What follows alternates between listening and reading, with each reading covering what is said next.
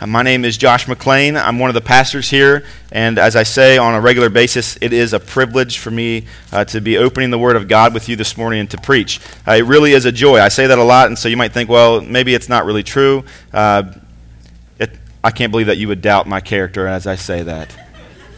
Now, I guess I kind of did lead you uh, intellectually there with, by pre- presenting that question or opportunity, and you might have just agreed with me. But no, it really is a truth. I love to see your faces, and it's a joy for me. Um, and uh, even though I can only see half your faces, uh, most of you, um, I do want to encourage you guys in this. As we um, do our best to comply with the governor's orders. We, I want to encourage you that, that we really do encourage you to wear masks. Even though we're in the middle of the service, um, you might say, well, beforehand it was just in the hallways and and uh, and not when we're singing. But i want to encourage you no matter what when we're in the when we're in here as much as you can as much as lies within you uh, lay down and uh, your christian liberty and to wear a mask and so that we can be in compliance. That would be uh, a, a, favor for me your pastor and also uh, for the, the church at large.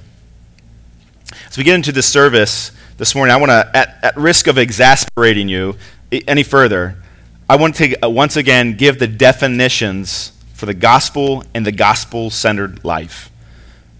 And so you'd probably say, well, you've, you've told me these things many, many times. Why are you telling me again? Remember, because this is our life. This is how we come to Christ through the gospel. And then it's not something that we set to the side, but it's something that we actually live our lives under the power of. And so, what is the gospel? It's, it's vitally important, literally, vitally important so, what is the gospel? It's, it's this that God saves sinners through the life, death, and resurrection of Jesus Christ. I pray that even though we've said that probably uh, no less than 30 times in the last five or six weeks, uh, I, I pray that even now that somebody for the first time is really grasping that and understanding that it is very much good news that God saves sinners. He rescues sinners. How? Through the life, death, and resurrection of Jesus Christ. That's our life. That's the gospel. That's what we're focusing on. And not just, by the way, while we work through this series, but as, throughout our lives, this is what we're focusing on the gospel. And so, how do we truly focus on the gospel? What will that look like? What, what is the gospel centered life? Well, it's this it's the continual rediscovery of these truths, these following that God is more holy than you can imagine you are more sinful than you realize, and the cross is more powerful than you know. And so it's our prayer that these two points would continually become more disparate. That the, the holiness of God would become even more higher, yes, than you realized yesterday. Now, not in all actuality, it will not become more holy. God cannot be any more holy than he already is. But your eyes, in a sense, can become more open. And the gospel centered life longs to see God for who he is more and more clearly. And as a result, when that takes place, we begin to see our own sinfulness at a greater level. We begin to realize it even more. And when that happens, we're not left hopeless. We're not left just to, to wallow in our guilt and shame and defeat, but we look to the cross. In the gospel centered life, we look to the cross and we realize that it is more powerful than we thought it was the day before. That because God is more holy that, and because we are more sinful, the cross has become more powerful. It's become greater. It's, be, it's begun to span the gap now at a, at a greater cost, at least in the sense that you realize. So that's the gospel centered life. In one sense, we looked at last week one of the center components of this gospel centered life, and that's the response that man has to the gospel. What, what should we say to the gospel? That, that God is so holy, that we are so sinful, and that the cross is so powerful. Well, we respond in repentance. Remember that. I asked the question last week. I said, What would you do? Imagine being in a, in a crowd and hearing Jesus speak and being moved and compelled, something stirring in your, in your heart, in your spirit, and you thinking, What must I do? Regularly, we hear that in the New Testament. What must we do? What do you want us to do? How can we be saved? How can we do the works of God? And oftentimes, whether it be Christ Himself, our Lord, or whether it be one of the apostles or some other preacher, elder, the answer was this. The, re- the response was this something similar, some form or fashion to repent and believe. Repent and believe. This is the message of Jesus. We looked we re- referred back to our time in the, the series of the Gospel of Mark. We looked at last week at Mark chapter 1 verses 14 to 15. If you can turn there quickly. We'll skip back and forth to a couple passages this morning, but I want to remind you of this. It's so good. After John was arrested, it says in verse 14, Jesus came into Galilee, proclaiming the gospel of God, proclaiming the good news of God, and saying, He's proclaiming the good news. That's the, that's the title of his sermon, but this is the content. The time is fulfilled. The kingdom of God is at hand. And now, what are you to do about it? You're to repent and you're to believe in the gospel. This is the message of Jesus. And it's a two part message. I don't think there's ever been a more pregnant and profound statement made. Repent and believe the gospel. And so we began to unpack that last week. We looked at repentance. It's been said that repentance and faith are two sides of the same coin. So we looked at repentance. This week, I want us to look at believing. Repentance and believing. So you looked at, uh, maybe you looked at me with Mark 1. Let's jump over to John chapter 6. I want to read a passage of Scripture this morning. John chapter 6. I'll read from verses 25 to 34. One such story is found in this passage a story where Jesus is asked by the crowd or by somebody in the crowd, to, Hey, what should we do? And he answers it. He answers for us. And so I think it's important that we hear that this morning. We're asking the same question. What does the gospel centered life look like? Last, time, last week we said, hey, it's repentance. And this week we'll look at believing. Let's look at the words of, of Jesus here as he responds. Beginning, though, in verse 25. It says, When they found him on the other side of the sea, they said to him, Rabbi, when did you come here? And Jesus answered them, Truly, truly, I say to you, you are seeking me, not because you saw signs, but because you ate your fill of the loaves. Do not work for the food that perishes but for the food that endures unto eternal life, which the Son of Man will give to you. For on him God the Father has set his seal. And then they said to him, What must we be or what must we do to be doing the works of God? Jesus, what what ha- what do we have to do in order to be considered doing the works of God?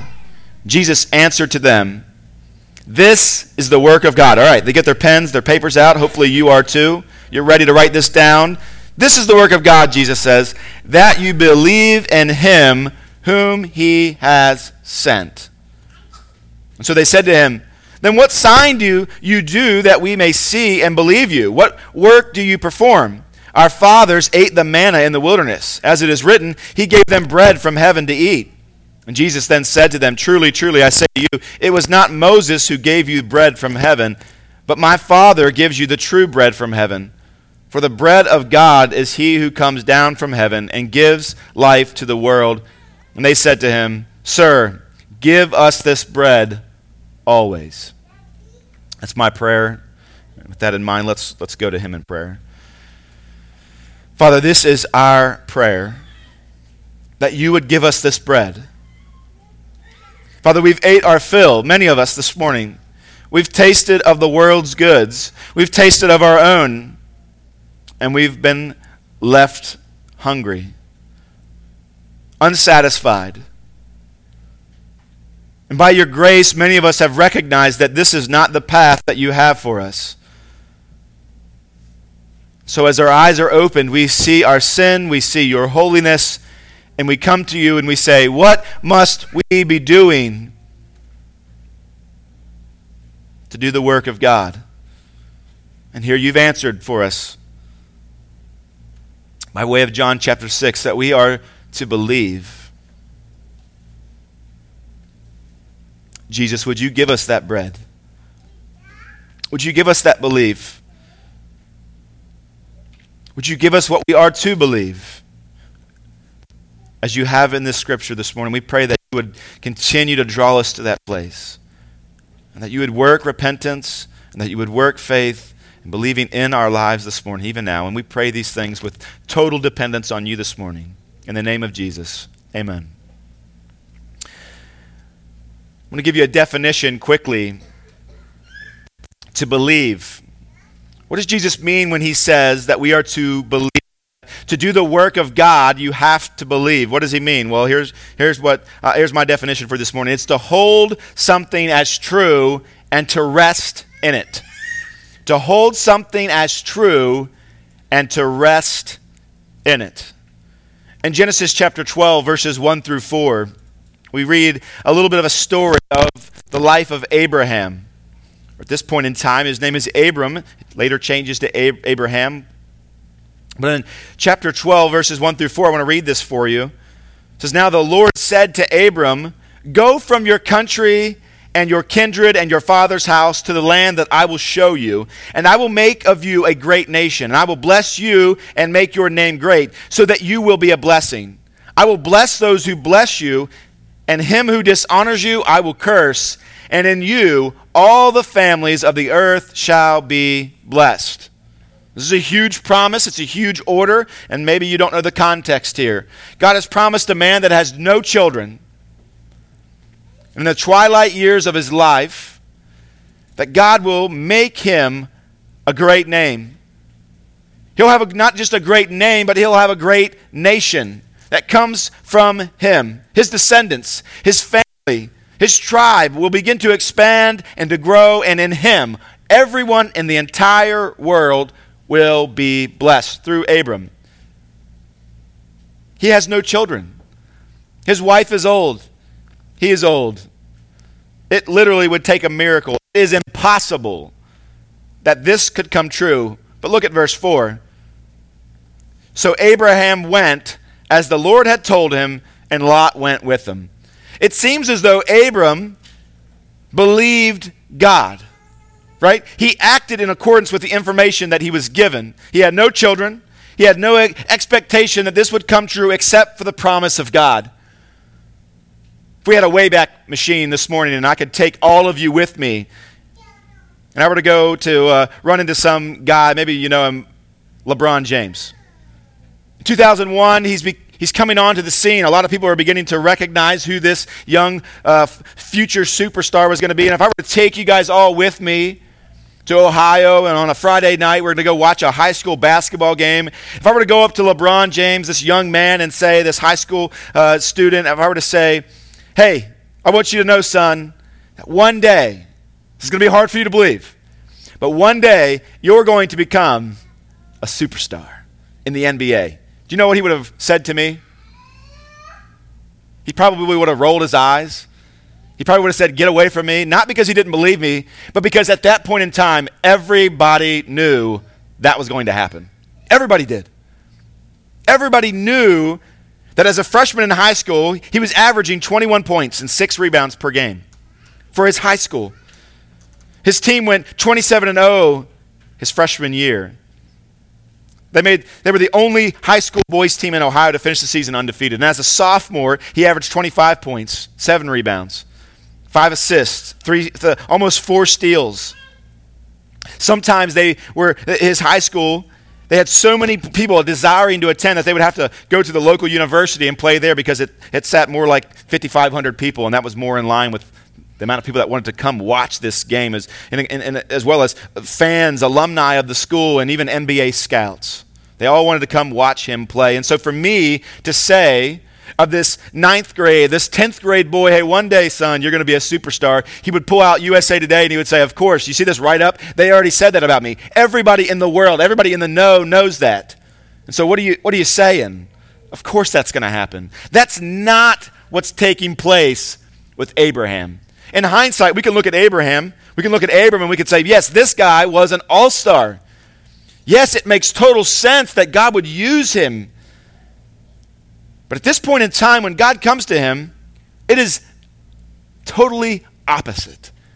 It's very clear that Abram will not be the father of a great nation. It's very clear that he will not be a blessing to everyone in the earth, but instead, that he will be a blip on the radar, just like so many of us. That he'll be born, that he'll die or live a normal life, and that he'll die and be forgotten. And yet, when God comes to him and says, Hey, son, one day you'll be the father of a great nation, and in you all the families of the earth will be blessed. And there's other aspects to the Abrahamic promise and covenant, but those two things, it, was, it would not have been clear. So Abraham had nothing else to go on except for the promise of God. And it seems as though in that passage that he believed that this would take place. Chapter 15 gives us a clear statement. Genesis chapter 15, it gives us a very clear statement of, of the disposition of our, our man Abram. So in chapter 15, I'm going to read a couple verses here. I'll read 1 through 6. It says, After these things, the word of the Lord came to Abram in a vision Fear not, Abram, I am your shield. Your reward shall be very great. But Abram said, O Lord God, what will you give me? For I continue childless. I've done what you've told me to do, but I still have no children. I've acted in faith, believing in this miracle, believing in this promise, and yet I still remain childless. And the heir of my, of my house is Eliezer of Damascus. And Abram said, Behold, you have given me no offspring, and a member of my household will be my heir. And behold, the word of the Lord came to him This man shall not be your heir. Your very own son shall be your heir. And he brought him outside and said, Look toward heaven and number the stars, if you are able to number them. And then he said to him, So shall your offspring be. Still no height for Abraham. Still can't sink the three pointer. Still no press. After the promise has come, he can't, he's, he's struggling to believe. He's saying, There's no evidence that what you've told me is going to take place. I'm struggling to believe it. And God says, no, no, no, no. What I said is true. And I want you to look at the sky. Count these stars, Abram. How many are there? Of course, you can't do that. That's an impossible task. That's how many children you're going to have. It's going to be uncountable, Abram. What does it say in verse 6 of Genesis chapter 15? It says, And he believed the Lord. And he believed the Lord, and it was counted to him as righteousness. Abram believed God, and it was counted to him as righteousness. This landed Abram or Abraham later in the in the Hall of Faith, which has been uh, Hebrews 11. That's what it's been affectionately called, the Hall of Faith. Hebrews chapter 11. I want to read a couple verses there. I know we're jumping around a little bit. Hebrews chapter 11, verses 1 through 3 says this Now, faith, belief, is the assurance of things hoped for, it's the conviction of things not seen. For by it, the people of old received their commendation. Speaking of Abram and many others. By faith, we understand that the universe was created by the Word of God, so that what is seen was not made out of things that are visible.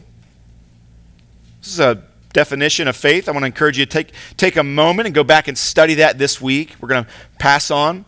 I'm actually going to jump down to verse number six. It says this about faith. And without faith, it is impossible to please him. Speaking of God, it's impossible to please God without faith. It's impossible to do the will of God. It's impossible to do the work of God without faith. As a matter of fact, the work of God, as we saw in John 6, is faith. It is belief. And what does it say? For whoever would draw near to God must what? Believe what must they believe? That He exists.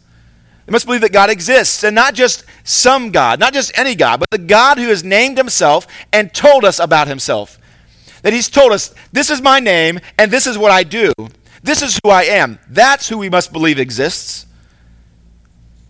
So we would draw near to God. How? By believing that He exists, that He is who He says He is, and not only that, but that He rewards those who seek Him.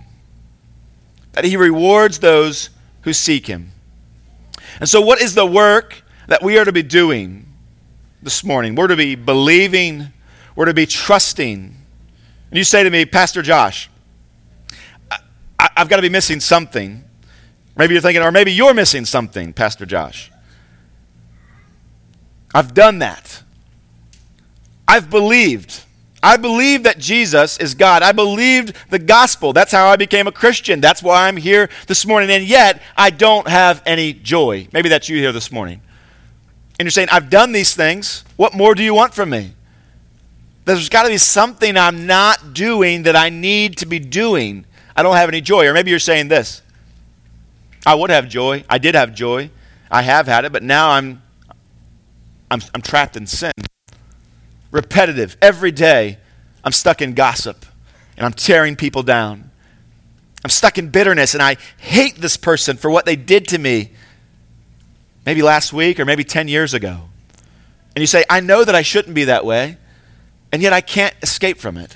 I've tried and I've tried and I've tried and I've tried. And so for you to tell me this morning that all I have to do is believe, I find that hard to believe. Maybe that's you here this morning. You say, I have no joy. I have no peace. I have no freedom from sin. As a matter of fact, you say, I'm still a slave to sin. I'm still owned by it. There's got to be something else for me to do.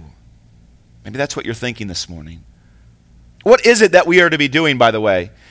What's the one thing, the one, what's the top thing? Let's ask it that way. What's the top thing in your mind, just off the top of your head, that you need to be doing as a Christian to grow in holiness and joy?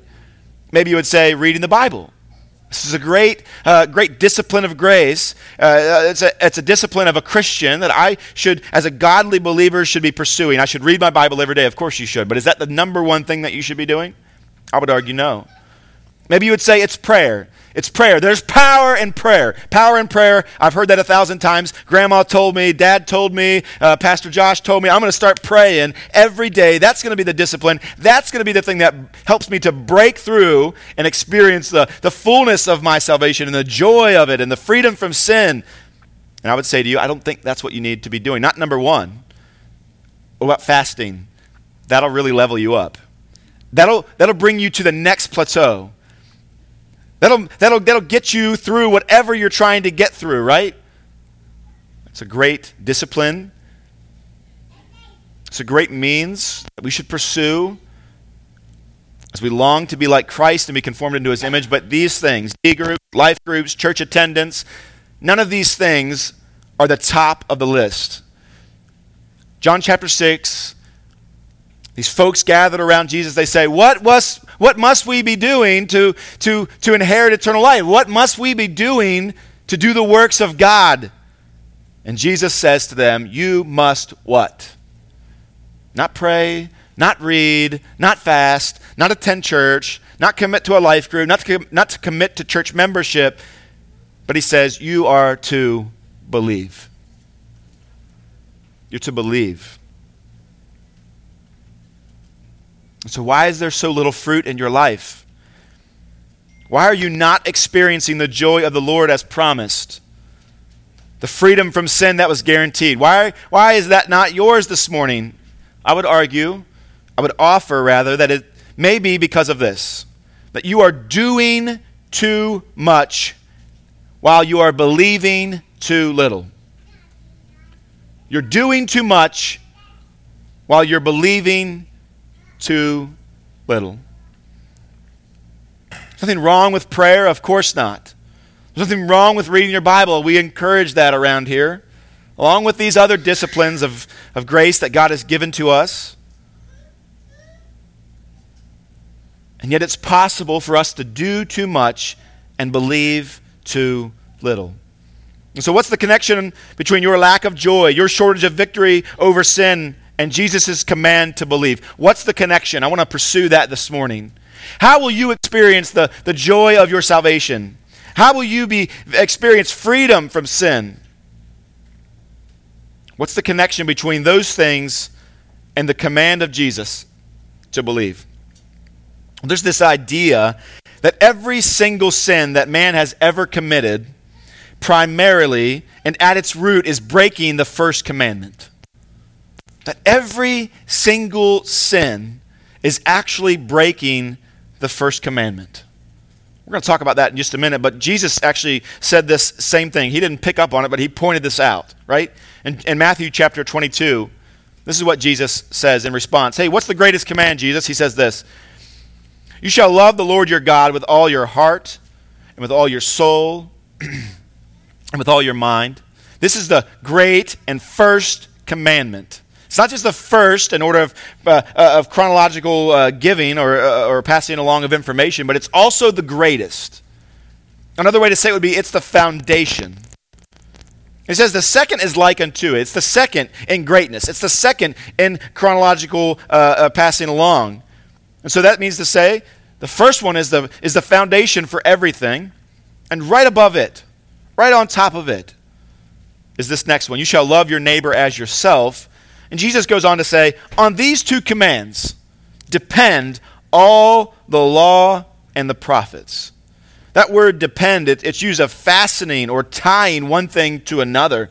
Or to hang one thing on something else, as in a nail in the wall holding up a picture, or maybe a, a, a, a, a shovel holding up a road worker.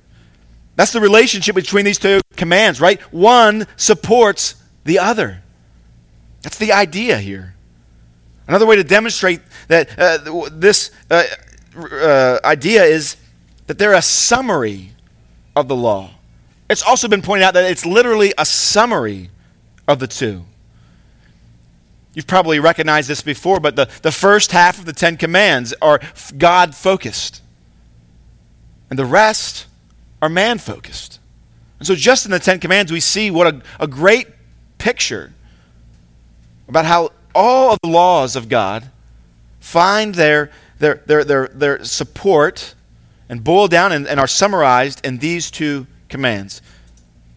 The great reformer of the church, he picked up on this as well. Luther said this As the first commandment is the very first, highest, and best, from which all others proceed, so also its work, that is, what comes from it, or faith, or confidence in God's favor at all times, is the very first, highest, and best, from which all other works must proceed, exist, remain, be directed, and measure. Luther, in his own words, is answering the same question that the crowd asked Jesus in John chapter 6. He uses a word here confidence. Confidence. This is belief. This is faith. I have confidence in something. What does confidence even mean? Well, the prefix, con, it doesn't mean somebody taking advantage of you. It means with having. This next, the next FID or FID, confidence, it comes from the word fidir, fidere. It means to trust, fidelity, faith, right? It means to trust. And so it's the state, right? Ence, it's the state of having trust in something, confidence. This is what Jesus is calling those in the crowd there in John 6, he's calling them to it. He's saying, hey, believe. Place your faith in the gospel. Place your confidence in the gospel. And here's the key. This is so important. If you're writing things down, this is a good thing to write down. The key to gospel driven transformation is to dig down deep find the idolatry and unbelief that is manifesting itself in various ways in your life. The key to gospel driven transformation is to dig down deep and find the idolatry and unbelief that is manifesting itself in various ways. I want to help to unpack that statement here in just a moment as we move forward. I want to illustrate this for you, though. Perhaps you've been confronted in a loving way concerning stealing somebody's wallet. Somebody said, Hey, I, uh, I noticed you stole somebody's wallet, that, that dude's wallet. And you say, Yeah? What do you mean by stealing? Well, you took something that didn't belong to you. And you say, Oh, well, that, that, uh, that makes sense. I probably shouldn't have done that. Yeah, no, you shouldn't have done that here because here's what the Word of God says it says that you shouldn't steal. And so then you say to yourself, That's, that's something I shouldn't have done. And so I repent of that. I, I, I change my mind. I shouldn't steal things any, anymore. And you even begin to say that I, I'm not going to steal. But what happens is in your life, you recognize that you, you stop stealing people's wallets because your hand got smacked, but you don't stop stealing other things. You say, hey, well, I, they told me that the Word of God says that I'm not to steal. And so I stopped stealing wallets. But then you begin to steal something else. Maybe you recognize that this is happening in your life and you say, well, I've, I've, I'm stealing something else and I shouldn't be stealing that. Maybe it's you're, you're, you're stealing, uh, you're, you're writing papers for college and you're actually stealing somebody else's information and you're putting your name on the top of that. And, and so that's what you've begun to steal now. And the next thing you know, you start stealing silverware from the, uh, from the, you know, the plastic silverware that they give you at the restaurants now. And, and you start, you, people are confronting you on a regular basis and saying, hey, you're not to steal that either. And you're not to steal that. We see what happens on the on the surface level. You're you're being you're addressing these little issues of not little issues, but these particular individual issues. Not to steal this or not to steal that, but there's something deeper that's taking place. And this is where the principle of God renewing your mind comes into play. As Romans chapter 12 speaks of. You need to have your mind renewed with the truths of God and the truth about yourself. And when one steals, they're revealing something about themselves, some valuable information, some pertinent information that they need to be confronted with. And that is that they believe this. They stole because, number one, they, they believe that their needs are more important than other people's needs. That's why they stole. And so we, they, they got their hands smacked because they were taking, because they were doing something that they weren't supposed to do, but not addressed with the reason why it was wrong. Well, in their mind, what they're revealing, an incorrect uh, thought, is that their needs are more important than the needs of others.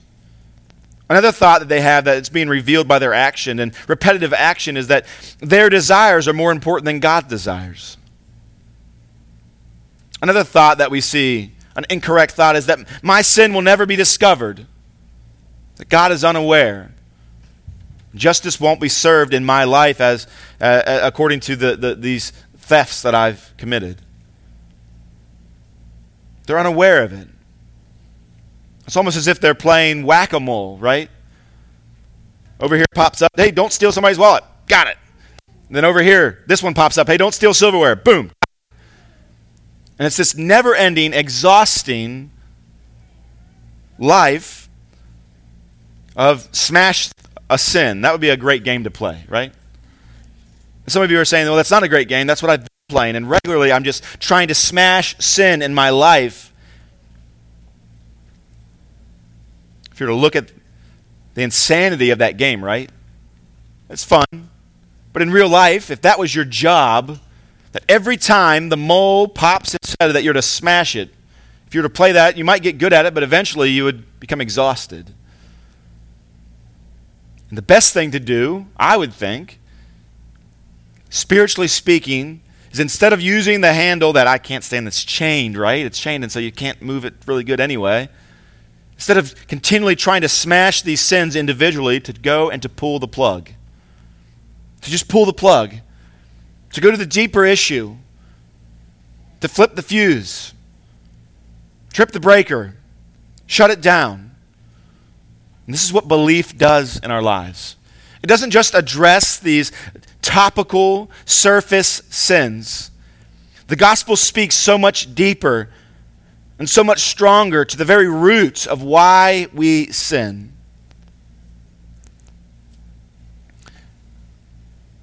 I referenced Romans chapter 12, verses 1 and 2. The encouragement or the command for those in Christ is that they have their minds renewed, that they not be transformed, or sorry, that they not be conformed to the world and to its standards, ever changing, but instead to be renewed and to be conformed and to be transformed into what?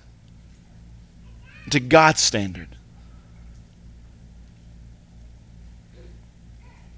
One of the ways that that takes place in our lives is that by the Word of God, just practically speaking, just to take a break here, one of the ways that that's going to happen, that you be transformed, that your mind be transformed, is through the Word of God. And so, while the number one thing for us to do is not to read our Bible as if it's some work, but to believe what we read. And so, on a practical level, I want to just encourage you. If you're spending time on a regular basis in God's Word, continue to do that. And if you're not, I want to encourage you to do that to hear the Word of God preached on Sundays, discussed throughout the week in your life groups and in your D groups, and on a regular basis, getting up or before you go to bed, taking time to hear from God so that your mind truly can be conformed and transformed, rather. Just as, as Jesus said in John, prayed in John chapter 17, that the Word of God would sanctify us, that it would change us, that it would prepare us. Do you remember the Ten Commandments, though? Many of you learned them as a child. The first commandment, what is it? It has to do with worshiping God. And the command that He's the only one that we're to worship. There's only one God. And we're not to worship anything else. So I want to illustrate to you how simple ordinary sins actually, that, on the surface, actually offend that number one command, right? So we talked about stealing. So to steal somebody's wallet is theft. So it's a sin against your neighbor. Your neighbor, what? He's made, he, he's made in the image of God. And so you've sinned not just against your neighbor, but ultimately you've sinned against the one who made him. You could trace it another way. You've sinned because God told you not to steal. And so anytime you break God's law, you've also worshiped something else. You've put something in front of God. You've worshiped something else. You've lifted and elevated something higher than Him. So often, this is the case. Our sin is really us elevating our own preferences and desires above those of God, which is, again, to break the first commandment. But if you were to change that sin up, let's not talk about theft. Let's talk about gossip. Let's say you find yourself knee deep in gossip and you're even convicted about it. You've been talking about people behind their backs and in a destructive and even a judge, judgmental way. Well, what do you need to do? Well, you need to repent of that. You need to hit that, that uh, sin, right? Smash that sin. It's wrong. You shouldn't have done it. But in doing so, when you, when you realize the sin that you've committed, ask yourself this question Why was I gossiping? Why was I doing that? I shouldn't have been doing that. It's wrong. And yet, why was I doing that? There's several motivations that I'm going to call idols this morning. That's what our gospel centered life study would call that. They call them idols or motivations. So when we gossip, maybe it's because we're pursuing the idol or we're worshiping the idol of approval. We're worshiping the idol of approval. We're saying things like this I want the approval of the people that I'm talking to. And if I if I can gossip about this person, the, people that I'm talking to, maybe they'll see that I am worthy of being approved of. And so that's this heart issue. That's the deeper reason. Is it wrong to gossip? Yes. But is it also wrong to, to seek in a sinful way somebody else's approval as if, as a Christian, you don't already have it? Maybe you find yourself gossiping and you ask yourself, why was I gossiping? And you realize that you were uh, paying uh, worship to the idol of control. This was your heart motivation. You wanted to be in control.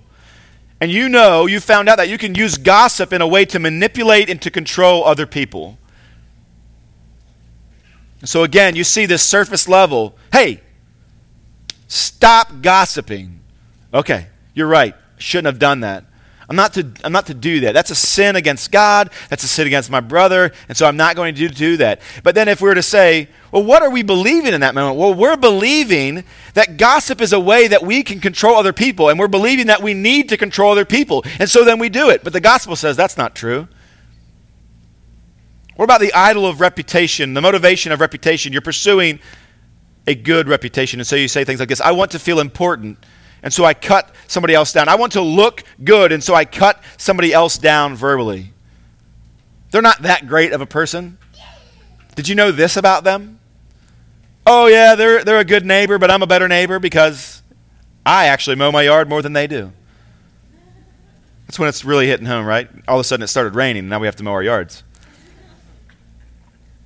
Maybe it's the idol of success. Someone else is succeeding, you're not. And so, related to this reputation, when you, you try to cut them down and you gossip about them because you want to be seen as successful. And we recognize that success is graded on a curve, right? Whoever dies with the most toys wins. And so we begin to cut other people down and say, well, yeah, but don't you know that how they got to where they're at now is because they had an inheritance? They're not that hard of a worker. They're not that successful. Of course, how could they mess up? How could they really not land where they are right now? And so we begin to cut them down. Did you not know this about them? Do you see? You see this, this surface level, there's this gossip, we shouldn't do that, but then there's this heart motivation, this heart level that leads us to that. That it's a sinful thought. It's unbelief, it's idolatry, and it, it shows the fruit of gossip. Maybe your idol that you're worshiping is security. You talk about others so that your personal insecurities will be covered. See how these are related? Maybe it's the idol of pleasure. Someone else is enjoying life, you're not, and so you attack them. Maybe it's knowledge. You're, you're talking about people in a way of showing that you know more because you have to prove that you're not stupid, that you're smart. And I know these things about those people and you don't. And so I'm going to fill you in. I want you to know that I'm intelligent and nobody, nobody is going to slip by unnoticed without me observing and bringing it to light. Maybe it's the idol of recognition. Talking about other people tends to get you noticed. People listen to you. Incidentally, they're probably now afraid of you. Right? But this idol of recognition, you're talking about people because you want people to notice you, to think a lot of you. You want to control the conversation. And so you backfill, you pursue recognition through gossip. So many of these we don't even recognize that we're doing, but we're doing some introspection right now. We're seeing that it's not, it's not just so easy to say, hey, let's stop gossiping, but to recognize why do we do those things? Why do we steal? Why do we lie? Each and every one of these sins, it speaks to what's going on in our hearts. It speaks to what we truly believe. This last one, the idol of respect. That person disrespected me, and so I'm going to disrespect them because the most important thing is that I be respected. Right? This is a this is a motivation, this is a heart idol. What I want you to see as we consider the connection between our joy, our, our, our, victory over sin, and Jesus commanding us to believe is that there are no arbitrary, unsystematic sins. Every single sin that you commit can be traced back to belief, or you could also say unbelief, that has spurred it along in its initiation, in its birth. Every single sin that you commit can be traced back to belief, or to say it the other way, unbelief. You're believing some lie, some untruth about God so ask yourself this question. When you find yourself, let's say, gossiping, what lie am I believing? What has led me to this place that I would think that it's a good idea to do that or an appropriate thing to do that? Well, because they disrespected me. That's why. And so I'll get them back. Well, so the most important thing is that you be respected, that your honor be maintained. Well, no. Well, what does the Bible say about that? Well, and so we recognize it. What does the gospel say about it? And so we begin to see the gospel speaks not just to the top level, not just to what people can see, not just to actions, but it speaks to the heart. So we prefer, though, instead to be doing rather than believing. We prefer to be to, to, to going around and snipping the weeds off like we talked about before.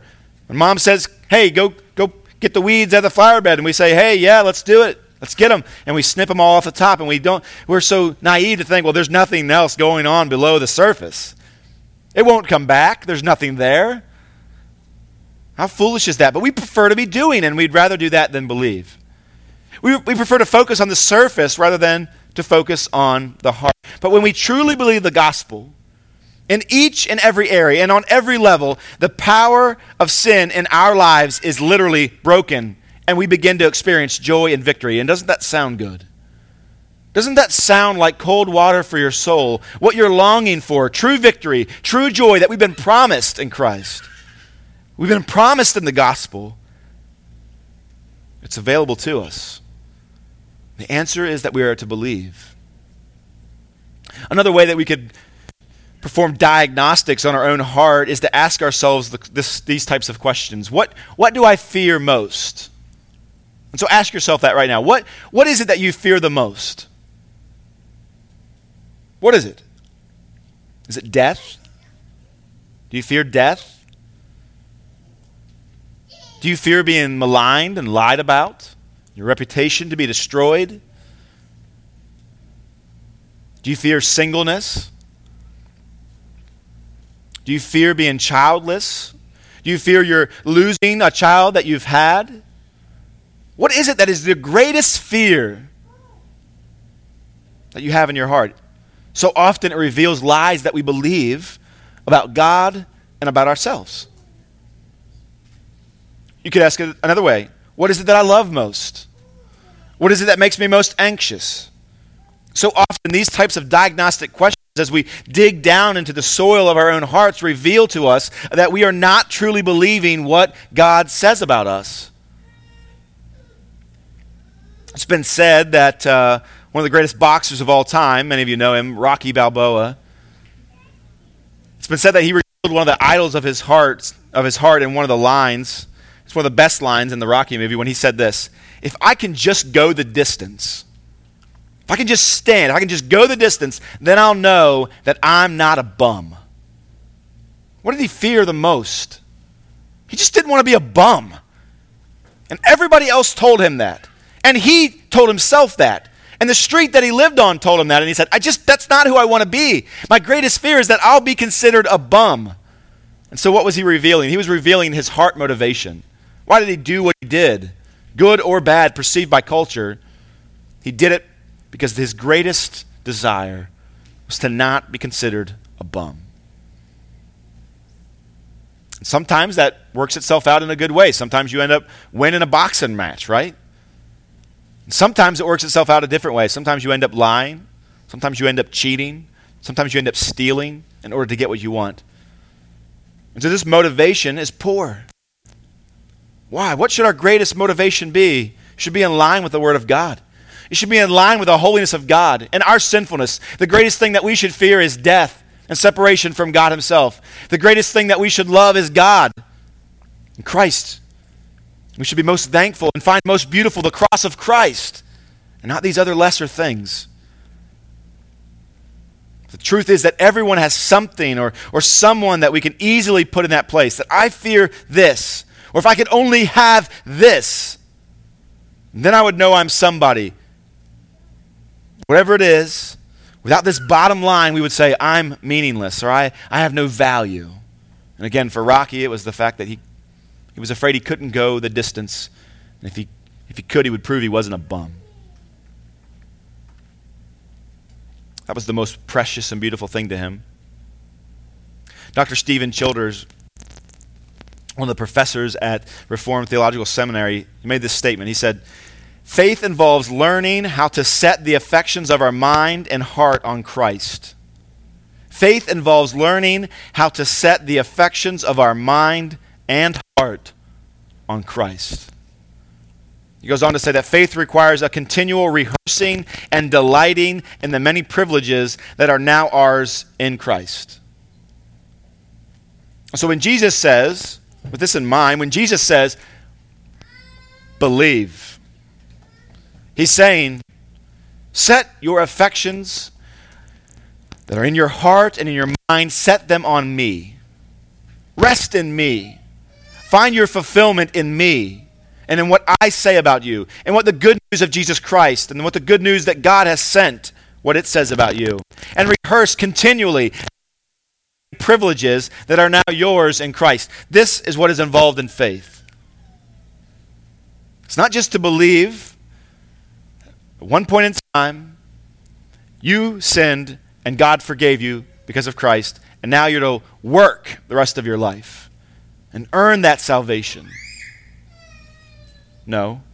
But it's to believe that the way that we've come to Christ is the way that we'll walk in Christ. We came to Him in faith and we'll walk in faith. And what does faith mean? Does it attack just the top level? Does it attack just the surface level sins that we commit? No. It goes far deeper than that. And it doesn't just say don't gossip, but it says confess and repent of the idolatry and the unbelief that's deep in your heart that reveals itself in gossip. And so you say, For so long I, have believed in Jesus. I've believed in him. I believed in him when I was a little child. And you say, is that enough? Well, it depends. If you're saying that you believe in Jesus like, like you believe in Abraham Lincoln, that he was the 16th president of the United States, then you're missing the point. You see, remember the devils, what do they believe about Jesus? Uh, think with this. Think about this for just a minute. In a sense, demons, Satan himself, even right now, has a higher view of Christ than you do. He has a higher Christological view than you do. Imagine that. He knows what we're dealing with. He knows Christ. He's not confused. Not like so many of us are. And yet, will he be saved? No. Why? Does he have faith in Christ? Does he have confidence in Christ? In the sense that we've discussed this morning? No. He's not depending on him, he's fighting against him. And so, in one sense, he sees Christ more truly than we do. But the difference is that those who are truly in Christ, they marvel at him and they find beauty in him. And it's in a way that Satan never has or ever will. So, what, what are we to do? We're not just to simply believe that Jesus exists, the name exists, this person exists, that, that, that some great teacher, Son of God, even, died on a cross, raised, raised from the dead. That's not enough. John Piper is helpful here. When he's speaking of belief, he offers this it's seeing him, Jesus, for who he really is, seeing him as infinitely valuable as the Son of God. It's not just acknowledging the fact that he is the Son, but also seeing him as infinitely precious and valuable. Infinitely more precious and valuable than anything that you could face and that in him we have every spiritual blessing already, as the book of Ephesians teaches us. That in Christ we lack nothing. We don't need to gain respect. We don't need to gain approval. We don't need to gain any of these things that, that lead us into sin. It's an unbelief. It's, it's looking to Christ and saying, You're not enough. God, you've not given me what I need. So, what are we to do with all this? What are, what are we to take home? I want to kind of land the plane for you this morning. And if this morning we're like a birthday party and you're to leave here with a party favor, this is what I'm about to tell you, that's going to be it, right? And it, uh, it's much better than like a temporary tattoo or like a whistle that you'd normally receive. Like it, it's. So here's five points of application. What are you to do? What as we as we consider this idea of believing and its connection with the gospel-centered life? Well, number one, Number one, what are we to do? Identify surface sins. And so we're not to say, hey, hey, that surface sin, that's just on the outside, something deeper. And so I'm just going to ignore the, the, the surface sins. Well, that's not helpful. No, we definitely want to start there. We want to start with identifying these surface sins. What are those surface sins? Are they anger with your children? Are they a tendency to lie? Maybe it's a desire for pornography. Whatever it is. Maybe it's gossip. Maybe it's stealing. Whatever it is, write it down. And by the way, this is obviously in connection with our, the sermon that we looked at last week repent. And so, should we just be like, oh, that's interesting. I've lied this week. Hmm, I wonder why. No, well, we want to repent. And then we want to move on and say, well, not just do I want to repent, but I want to ask some questions about these sins. And so, number one, we identify those sins. And in that, remember, we connect, is connected with this idea of repentance. But as far as ap- applying today's idea and text, we make a list. So, number one, identify. Number two, reflect on the motivations. Reflect on the motivations. And so, identify and reflect. Ask yourself, in connection with these surface level sins, what am I, what am I seeking after? Asking yourself this thought why did I do that? What's really happening in my heart? You might think, well, that's just introspection and that's selfish. And well, no, it's not. There, can be, there comes a point where that is unhelpful. But if you have a headache, well, it might be helpful to say, well, why do I have a headache? Because there's a nail sticking out of the side of your head. Maybe you should go to the hospital. Maybe you should reflect on why that's happened the way that it has happened. This is what we do, right? So, number one, we identify. Number two, we reflect. What's going on? We ask ourselves questions like what's my deepest need? What's my greatest fear? Whose agenda am I operating under? What do I love most? What do I fear most? What, do I, what am I showing to trust most in this moment?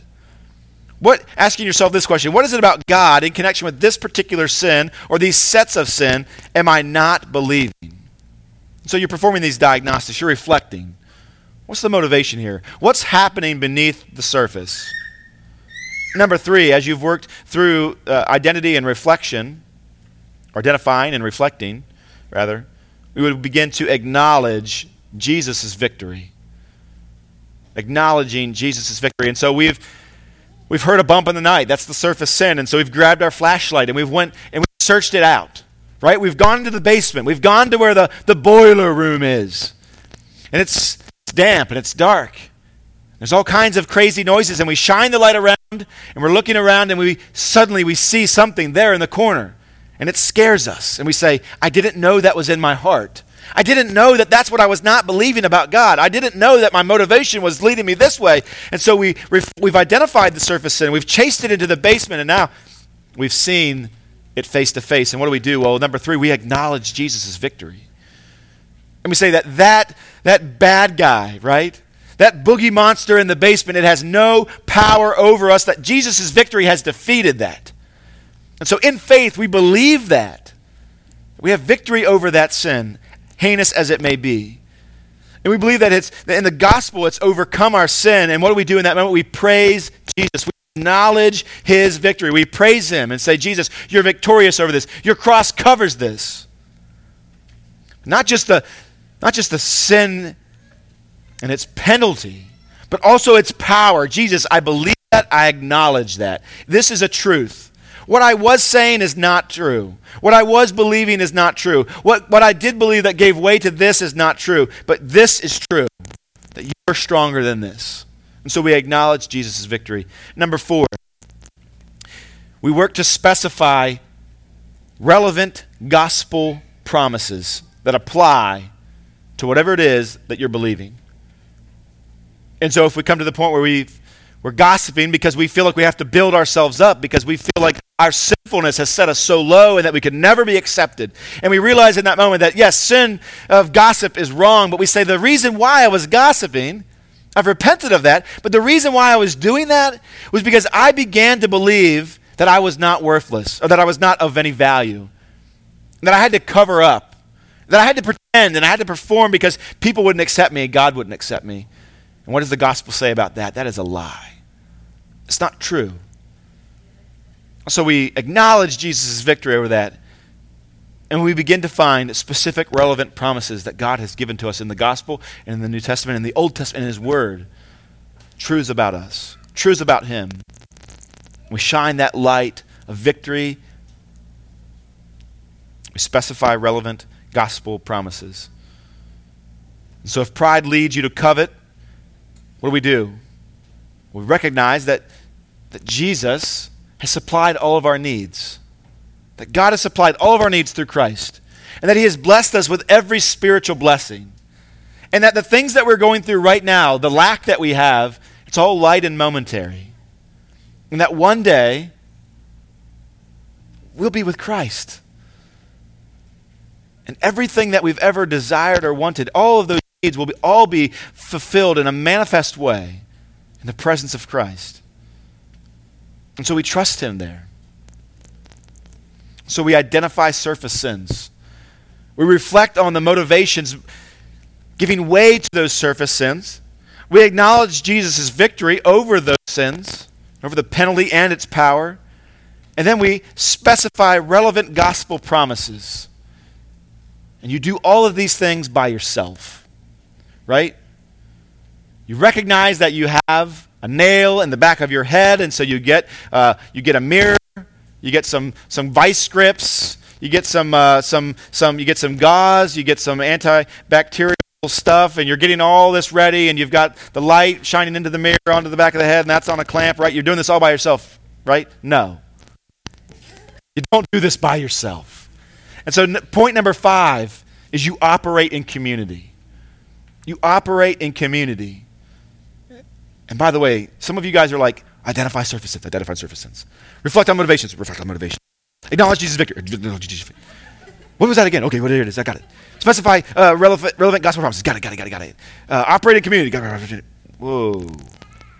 And then you shut it down and you say, Yeah, I was ready to do this. I was ready to pluck my nose hair. I was ready to pop that zit. I was ready to take pictures of before and after before this diet that I'm about to go on. I was about to do all that, but I am not going to walk in community with anybody on this. Some of you, that's where you're going to be stuck at. And if that's you, you're not believing the gospel. Right? The gospel frees us to walk in community. And so don't be afraid. We'll never experience victory if we don't walk in community. So, life groups, D groups, church membership. This is operating in the community. What are we saying when we do that? We're saying, I need help. I can't do this by myself. I can't do all of these tasks in order to, to, to get this nail out of my head without the help of brothers and sisters around me. So we're to operate in the community. I want to give you three steps, again, as it relates to this, that are underneath operating community. Number one, ask for brothers and sisters to help you identify heart motivations. I don't know how many times I asked my kid, this is such a dumb question. Yes, I said dumb, and I'm saying it about myself. Why did you do that? Well, they don't know why they did that, right? Why? They just did it. It's a surface sin. Why did you do that? I don't know. Oh, come on, tell me, why did you do that? They need somebody to help them. The Bible teaches that a, a, man of understanding, will, what will he do? Well, he will, he'll help his brother to draw the deep water out of his heart. Because he doesn't know why he did that. And so when we walk in community with brothers and sisters, they're able to, we can ask them, hey, what do you see going on in my life? What do you see going on in my life? I'm asking you, what are, what are my heart motivations? Yes, you, you, it's easy for me to see, uh, both of us, to see the surface sins. But what do you think that's all pointing to? What is it that I'm not believing? Can you help to dig into my heart? And so we ask brothers and sisters to help identify heart motivations. Here's another step as, as it relates to operating in community it's to confess what truth that you have a tendency to reject about God and yourself. This is so difficult. This is so difficult. Some of you have, you have excellent theology. Excellent. You literally, you could, some of you could write books. You could write devotionals. You could do so much. You know so much about God, and yet you're ashamed of yourself because when you go into the basement, because you heard that thump in the night and you get that, you look around, you begin to see, I don't believe God. I don't believe what he says about himself. Or maybe we look over here and we say, I actually don't believe that the Bible teaches what the Bible teaches about my own sinfulness. I don't know how that could be disconnected. And you're ashamed of yourself and you say, How can I how can I no and you cover it up. You run up the stairs and you shut the door. In community, as we operate in community, as we believe the gospel, we what? We not just confess surface sins, but we confess the truth or the unbelief that's in our hearts.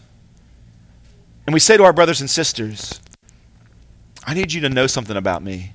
That God's revealed this about myself that I have been rejecting the fact that He is sovereign. I've been rejecting the fact that He is good, even though I'm facing these difficult things. And so in community, we. And lastly, what do we do? Well, we invite others to speak into our lives. This is also very difficult. This is also terribly difficult.